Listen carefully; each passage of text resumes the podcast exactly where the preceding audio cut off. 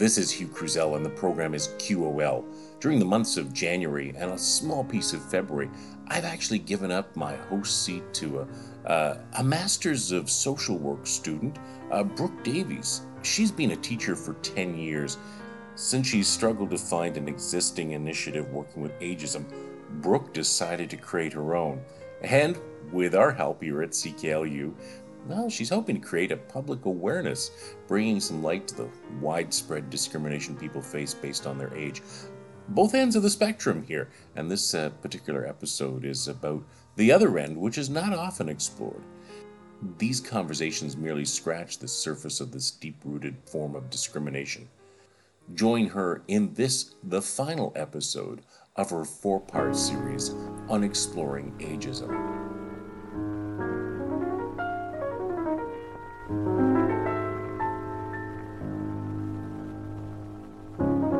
2021, Ontario will be home to 3 million people over the age of 65.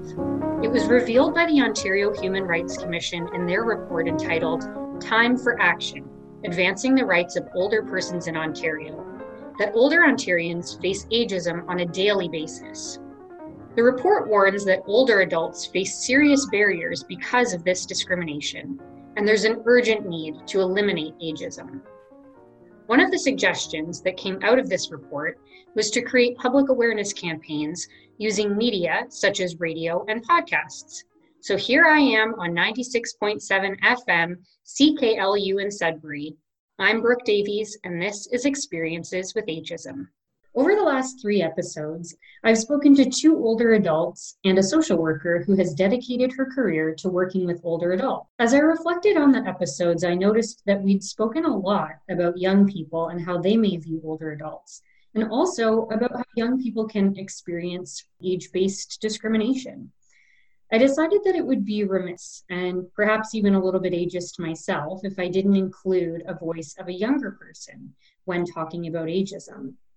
So today my guest is Sophia Mathur. She's in grade eight. Uh, she does French immersion here in Sudbury.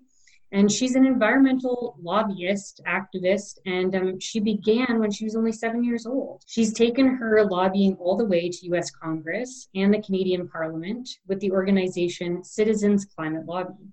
She embraced Greta Thunberg's call for youth climate action in November 2018 and was the first youth in the Americas to do Fridays for Future strikes starting on November 2nd, 2018. Sophia was proud to win the 2019 Canadian National Museum of Nature Youth Inspiration Award. With Ecojustice, Sophia is one of seven young people taking the Ford Ontario government to court. Wow, taking them to court. Good for you, Sophia for weakening Ontario's 2030 climate target. Sophia co starred in the documentary Citizen Kid Earth Comes First, produced by White Pine Pictures, that aired nationally in Canada on World Environment Day in 2020.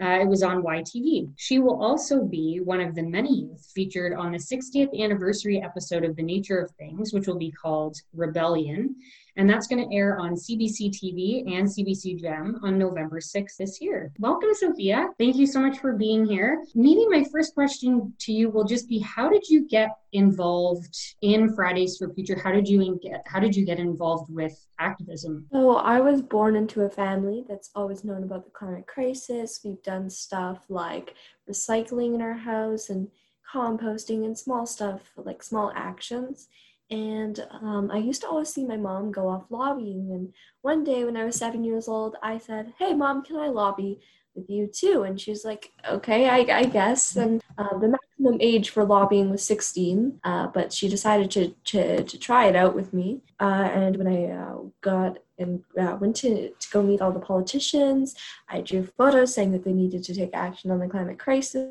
And I definitely think uh, it, it, it, they listened to me because I don't think you see a seven year old kid come up to your office and hand you a photo saying, hey, take action in the climate hmm. crisis. Mm-hmm. So after that, my mom brought me to more and more lobbying sessions and uh, stuff like that. And and in November, uh, well, August of 2018, I heard about Greta Thunberg, and I decided that I wanted to start striking too.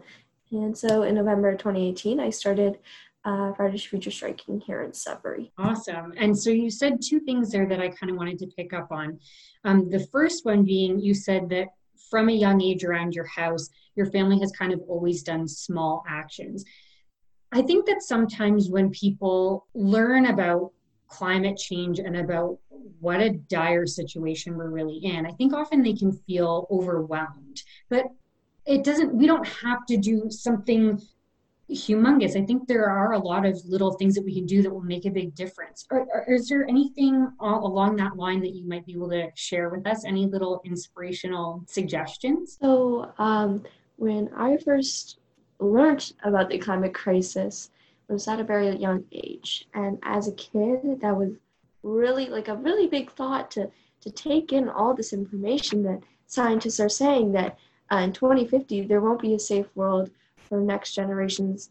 So I guess a lot of us are made to believe that uh, things are being done by the government, but mm-hmm. things are not. So it's left to us citizens to do our job. And so uh, uh, we t- took small actions in our household. And then later on, we went to bigger stuff like lobbying and going to protests because um, I think every time you take an action, it definitely feels like you're making a difference and uh, especially doing big stuff like lobbying a politician and hearing what they have to say and obviously um, getting to know other people with the same situation as you are. And like you said i think that it, it can feel overwhelming when you hear about oh my gosh by 2050 we will not be living in a, a safe on a safe planet. So hearing something like that is scary and and for some people it might be enough to go oh well what does it matter then? But it really does our small differences do really add up, like you said. Yeah, thanks for sharing that. And what do you think government needs to know about young people coming and lobbying? Why do you think that the voice of the youth needs to be heard? So the climate crisis is going to be affecting me uh, because it is. It, it, scientists say that it will affect the next generations. So that means it'll be hard for me to live the life you uh, adults are living right now.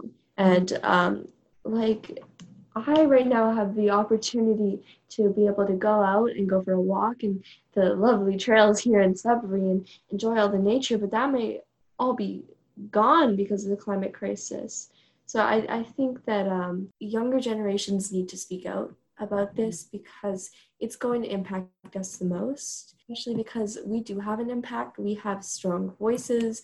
We are the leaders of tomorrow, but we are also the leaders of today. Yeah, you definitely make that very evident. I went down a little bit of a rabbit hole watching all kinds of uh, stuff with you on YouTube, and it was really interesting. And yeah, you are definitely a leader, that's for sure.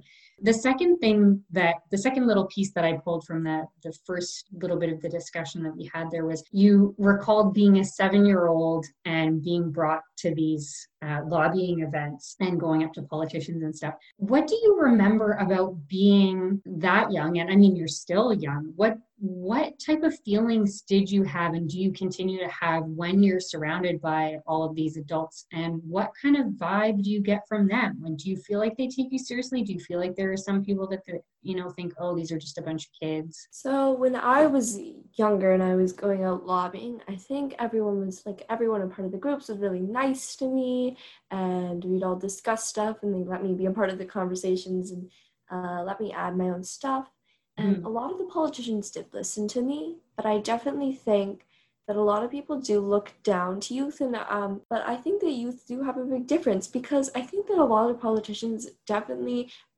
looked at a kid sitting at the table after uh, receiving this drawing like oh wait kids do are like doing something about this. It's not just adults. Like kids mm-hmm. are in this movement. So i definitely think as soon as they see a kid coming up to them asking for climate action they really realize that this is something that uh, the kids are passionate about yeah, for sure. So I watched one of the things that I watched that you were in was a really cool little Vice News uh, clip that they did with you. And I think that was when you were 11? Uh, 11 or 12. Yeah.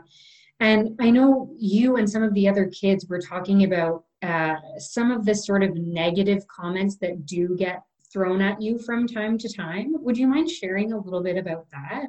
So at the rally, um, I was making kind of this little sign, and I can't remember exactly what was on it, but it was something like "We need climate action," and a whole bunch of little words saying all the things that people have said to me, like "You're just a kid." You're not an expert on this, but mm-hmm. that's not the message I'm trying to say. I'm not trying to tell everyone that I'm a smart scientist. I'm trying to tell people to listen to the scientists. So I definitely think I was just putting all those words on the sign so that next time someone says something like that to me, I can be like, yes, but and continue uh, with the fact that I'm not here to to tell you that I'm a scientist. I'm here to tell you to listen to the scientists. Yeah, exactly. And I I love that you talk about taking yes, okay, and and moving the conversation forward rather than getting into an argument or just shutting them down. One of the things that I loved that you talked about in that little interview clip, which I highly recommend everybody watch, uh, one of the comments that was thrown at you was, "Oh, you're just doing this to get out of class. You're just doing this to get out of school. And you were like um actually i'm missing science classes right now which is one of my favorite things. Yeah i actually am starting to remember uh, this but I, I i i do like school. I, I i do have passions for math and science so i, I i'm not just doing this to skip out of school. I'm doing this because we don't have a future uh, that we can prepare for. So why should I be interested in science class and want to become a lawyer one day if I won't be able to do that because I'll be worried about the climate crisis? I mean, I get comments like that all the time, rather if it's on social media. Most of the harsh comments are on social media. And uh, then um, some people who tell me that in person, but it doesn't really have an effect on me because I'm not doing this. I know that I'm not doing this to skip school. And I know uh, that the people in my group are not doing this to just miss school. We're doing this because we are in a climate emergency. Good for you. And and what about your teachers? Have they been supportive of this? Yeah, uh, my teachers have been really supportive, and we've actually done a couple projects on Greta Thunberg. And every time I get in the mail or um, or uh, um, in media. Uh, they're always uh, congratulating me and telling me that they're proud of me. And um, and when I took like one or two weeks off to go to New York to meet Greta, I actually called my class at one of the rallies and they asked a couple questions. So yeah. And what was that like meeting her? Oh, meeting Greta. Um, yeah.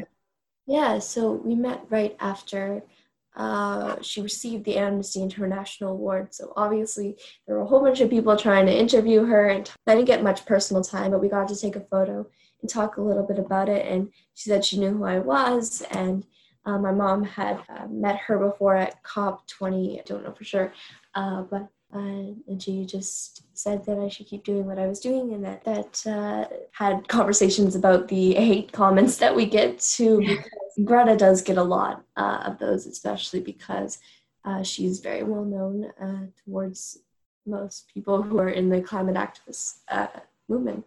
Yeah, and do you think that part of that is because of her age? Like, do you think that if she were a bit older or maybe a man, do you think she would be taken more seriously? I think that a lot of people do take Greta seriously, but when you look at her Twitter comments, you you see a whole bunch of people that are trying to prove her wrong with a conspiracy article or something because she's just a kid. But Greta is a really smart person. She knows what she's talking about. She she's she probably knows more than some adults do about this because she she's read so many books about it. So uh, when you hear her talking and uh, how she's passionate about it, she knows everything that she's talking about. So people who say she doesn't know what she's talking about, uh, honestly, just haven't heard her speak and talk to her about this because she definitely is someone who, who is educated about this. And I think a lot of youth have educated themselves uh, with reliable sources. Like I've talked to many experts. Uh, my mom knows has connections too so it's not like I'm just going out here and saying there's a climate emergency because I'm a kid and uh, I just made this up. No. Heal.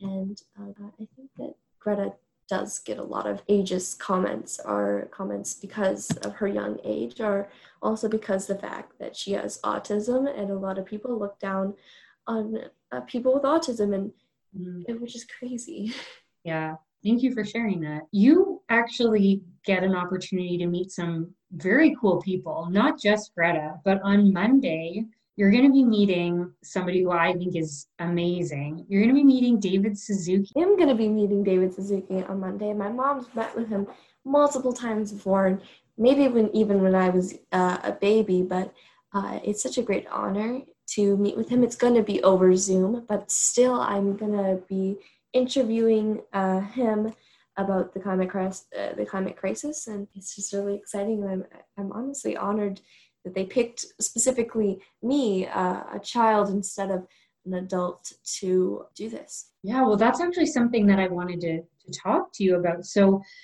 next week when you meet David, he's 84 years old. You're 13. What do you think is the importance of these intergenerational conversations, not only around climate change, of course, around uh, climate change is going to be the main focus of this, but why do you think it's important for young people to talk to older people and vice versa? Uh, David Suzuki and many uh, other people who are in the climate movement who have who are of older age or in the, their 80s um, are are elders and they have been doing this for a long time. I know David Suzuki's been doing this for so long, uh, such a long time, so they need to pass on their knowledge and what they know to us. And it's great that the youth learn from them, so that uh, we can make a bigger impact in the climate movement too. So, yeah, I think that's honestly it. And um, we are all Generation Climate Action, which is a phrase uh, we use in our in the court case that Generation Climate Action isn't just Gen Z, it's every generation who is dealing with this problem because it's all of our responsibilities to take action on this. It's the adults' responsibility right now because they are the people in power. It's also the elders' responsibility to keep uh, to tell everyone knowledge and to listen to them. And it's also the youth's responsibility because it's going to affect us the most. Exactly. And I think that you brought up a, a really important point there, which is that climate change doesn't care what your culture is, it doesn't care what your race is, it doesn't care what your gender is, it doesn't care what your age is. Climate change is coming for everybody. So that's why we need to care. And to the same sort of extent, uh, in a different way, but ageism also is something that affects you. It doesn't matter what your gender is, it doesn't matter what your race is. Ageism affects you. So that's kind of a, an interesting way that I see these two things kind of converging. So what are you what are you excited to talk to David about? Do you have any questions for him that you might be able to share? Any little sneak previews? um, well, honestly, I'm a little uh, I don't know for sure what I'm gonna say to him. I that's what I said when I was going to meet Greta, uh, because I guess I'm just going to be asking questions about uh, do you think climate change is uh, one of the biggest things of this generation? Uh, what are your solutions? And simple questions like that. But I also hope to be able to add in some of my own things, like asking me about the youth movement and how he thinks, uh, what he thinks about the youth involvement. So yeah, but I am very nervous, so I don't know for sure uh, what uh, what I'm gonna say yet. Oh, you're going to be great. And I will just share with you, I was very nervous to talk to you today because I think that you are so inspirational. So you you're going to be great. Every time that I listen to you speak, I think, "Oh my goodness, she's so eloquent and you really take your time and think about what you're going to say and you're going to do a great job." So, I don't want to take up too much more of your time because again, I know you're busy and you've been at school all day, I'm sure, and uh, so I want to get much more of your time, but I just wanted to end with a few little rapid fire questions, we'll call them. Can you give me three words that describe your work with Fridays for Future? Ooh, uh, motivational, um, powerful. Uh, I'm trying to think and uh, beautiful because we like to bring art into our movement. Do you participate or partake in any certain uh, type of art? Uh, well, I dance. I'm actually a part of Earth Dancers Oganis, and we dance for the earth. Oh, cool. Um, yeah, I'm a part of Earth Dancers, and we dance for the climate. We also make parachutes for the planet, like the playing parachutes, and that's also really cool. We decorate them, and they're really big to bring to big events for COVID and have a whole bunch of people play with those. So we try and do as many stuff to keep our events like full of art and because I think art is a, a great way of expressing yourself. Yeah, it kind of brings us all together. Um, is there any way that if anybody's interested in Earth Dancers, that they can get involved in it, or is it has COVID kind of halted things a little bit? Well, COVID is kind of, um, I don't know for sure if we're going to have a performance this year, but we do, they do have a website and we do we have we have sponsors available for whenever our next event is. Yeah so and we also have performances that you can obviously come to which will be on the website whenever we'll be able to have those performances again. And i think covid definitely took away that uh, the, the powerful message that we try to spread through dancing. I guess it's at least it's sort of forcing us to find new ways which is a good learning opportunity, but yeah, kind of a bummer. Okay, the next thing I was going to ask you is can you name somebody who inspires you? Uh, probably Greta Thunberg, but there are many other people who inspire me who it's honestly really hard to name, but I definitely think that both my parents inspire me because they were the ones who kind of helped me join the movement at the beginning with doing stuff in our house and uh, well they gave me permission to start uh, striking. Thank you. Um, and then I also wanted to ask you if there's one thing that you could tell the world about youth, why they're important, uh, why they're important to society, and why they should be taken seriously. The youth are the ones who are going to be most affected by the climate crisis. We need to be taken seriously because we are going to be the leaders tomorrow. We need to take us seriously because we are in a climate emergency and it's serious and if, if the youth are the ones that have to tell the adults they're not being serious enough, you know that there's a problem. Good point.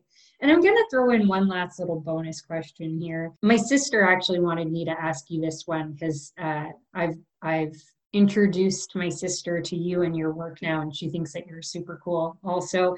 And she said, "Can you ask her what's the number one thing that people get wrong about her?" So, what do you think is the number one thing that people get wrong about you? I think maybe people sort of think that they know you or think that they, you know, kind of have you all figured out based on the work that they see you do. But what's something that they get wrong? Ooh, that's definitely a really good question. And I have to put a lot of thought into this one because, um, well, I think a lot of things that uh, I've actually had an article that I've seen they say that my parents are forcing me into this like that and i, did, I think that's a lot of things that people understand about uh, misunderstand about my activism and who i am but i think that they also a lot of people kind of forget that i'm also just a kid i yeah. also um, am here to get good grades in school and and i also um, have friends that i want to hang out with so some people um, some people don't realize that. So uh, I get a lot of people who ask me like really complicated questions about stuff on my Twitter and telling me like I should be that I'm not doing enough. Like I've had people who've told me that I'm not doing enough, which is crazy, especially with the amount of effort. So I think there's a there's a couple things that people get wrong about me, but I think those are the two things that popped into my head when you asked the question. Thank you. Great answer. And I thought about this how how people kind of accuse you oh your parents are forcing you to do this You're, but i saw in another interview that you did that you actually have other siblings and they're not necessarily as involved as you are. And so i think that's a good example of obviously if your parents were forcing all their kids to do this you'd all be so this is obviously something that you are very interested in and very passionate about.